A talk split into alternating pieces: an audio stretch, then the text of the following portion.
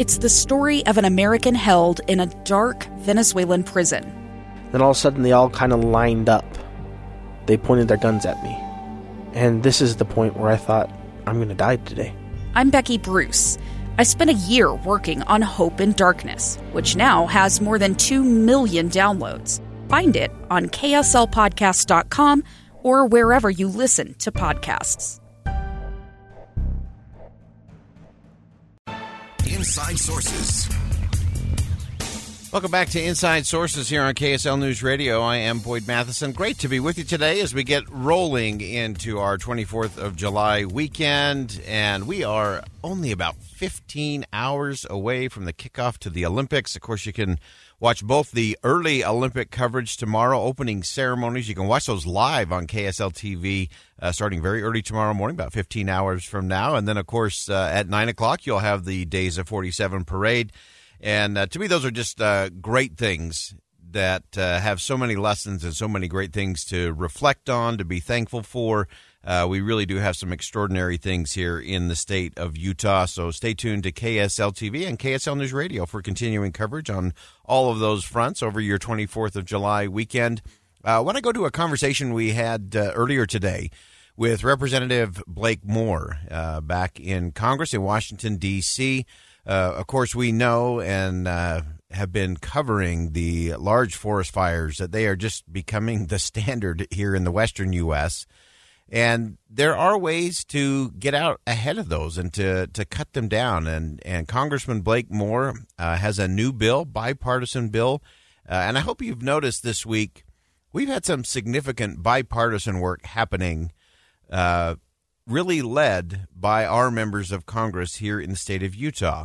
Of course, we know that uh, Senator Mitt Romney has been in the middle of the uh, negotiations for the bipartisan infrastructure bill. We covered earlier this week uh, Utah Senator Mike Lee combining with an interesting uh, combination of Bernie Sanders and uh, Democratic uh, Senator uh, uh, Chris Murphy uh, from Connecticut, uh, talking about uh, clawing back the war powers, uh, some real constitutional issues where, uh, again, you have a, a conservative, a Democratic socialist, and a liberal Democrat uh, all coming together saying, hey, the Constitution says this when it relates to war powers. Declaring war, selling arms to foreign nations, and it needs to be in Congress, not in the executive branch. Uh, that's great bipartisan work. Uh, of course, we had uh, Congressman uh, John Curtis on yesterday talking about things dealing with methamphetamines and opioids. Again, bipartisan, bicameral work. And now Congressman Blake Moore uh, is working on bipartisan things called the uh, Fire Sheds Act, which could help uh, damper, put a little bit of a damper on some of those fires, to be sure. So we had that conversation. He also joined uh, David Janovec earlier in the day. And Congressman Moore uh, gave us a little bit of an outline of what is the Fire Shed Act and what does it actually do? How will it actually be helpful? It's called the Fire Sheds Act. Much longer name than that, but that actually captures the uh, the importance of it. What's really great about this is it's not every day you get to propose legislation that deals with something that we're all hearing about and facing. It's very top of mind, especially out in the West, how much fire, wildfire risk we're going through. And, and this Fire Sheds Act will do two big things. It actually u- it utilizes technology and allows us to be able to map more appropriately where the the biggest risk for, for catastrophic wildfire is, and it removes regulatory burden so we can enact the Good Neighbor Authority or shared stewardship. It helps us share those best practices with other states, and so they can enact those uh, partnerships from the state level to the federal level, and, and not let it just get bogged down in, in, in regulation and potential litigation. And so this, this legislation, it's bipartisan, it's bicameral, meaning the Senate is, is on board with this as well, and uh, we just got to introduce it today. Uh, we, we asked Congressman Moore, you know, why we need to get to this. And, of course, part of that just is a resource issue, that the Forest Service simply doesn't have the resources that they need to get all of this stuff done. So uh, being able to partner, being able to have shared best practices and resources.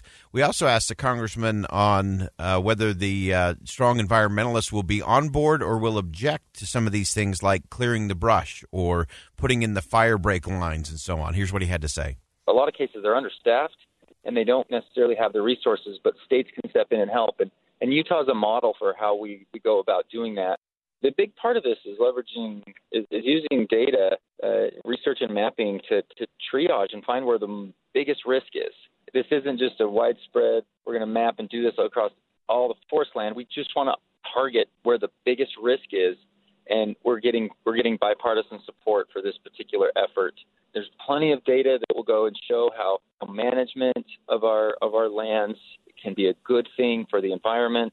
We cannot have wildfires releasing so many toxins and C O two in our air. That's that's a carbon emitter as well. Like, we've got to be thoughtful about this in a holistic way. And so uh, there's always that. There'll always be challenges, but we're we're confident that this has good bipartisan support.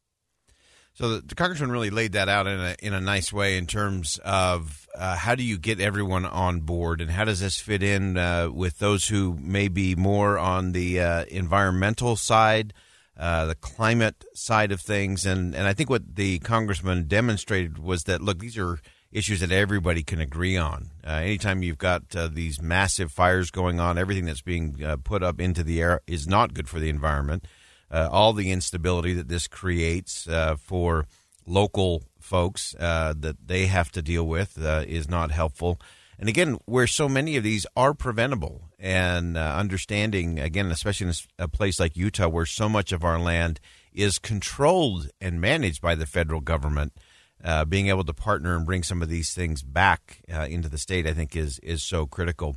Uh, so we asked the congressman uh, just some of the other benefits uh, that this particular bill would have in terms of managing the forests. The huge catastrophic wildfires obviously put human life at, at risk and, and species species at risk. So it's a balance of making sure that we have all the awareness out there, so these aren't human caused. Uh, so, of course, we got to address all of those things. And then uh, finally, we asked the congressman to just address, you know, why why should this be done more state by state as opposed to just top down from the federal government? This isn't a federal top down approach. This is this is encouraging collaboration, because that's where you can actually make some progress on this. Um, as we've seen in, in, in the state of Utah, and, and hopefully this will enable states to look at best practices that exist and, and adopt them. Uh, and to me, that's the, the key to so many of these issues that we've been discussing all week this week, that there is a balanced federal, and the federal government clearly has a role to play in a, in a host of things.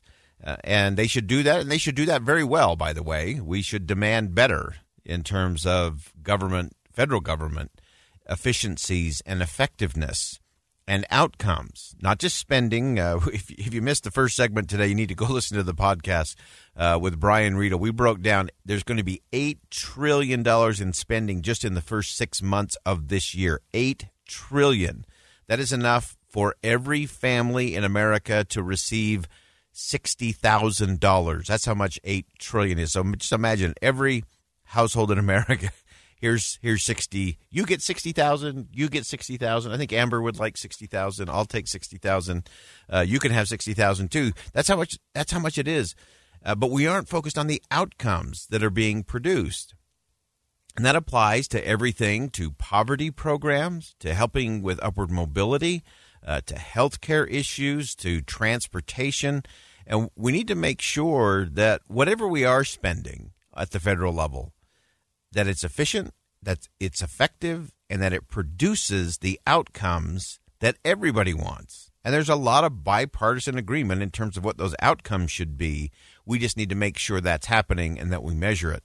Uh, and as Congressman Moore rightly pointed out, so often that can be done better starting at the local level. So that balanced fed- federalism, using the states as those true laboratories of democracy that they are, uh, to find best practices, to find more efficient ways to get things done, and as I said before, get back to what is the outcome we're trying to produce, and then holding people accountable. I know that's a radical concept in our politics these days, uh, but accountability matters, and it's accountability for outcomes, not activity, not motion. It's forward movement and actual results that matter. Uh, I guarantee you, as we watch the Olympics over the uh, next sixteen days, Uh, nobody's getting a gold medal for activity. Nobody's getting a gold medal for showing up. Uh, you have to deliver the results, and we should expect more and settle for nothing less in our elected officials at every level of government, from local all the way up to the federal government in Washington, D C.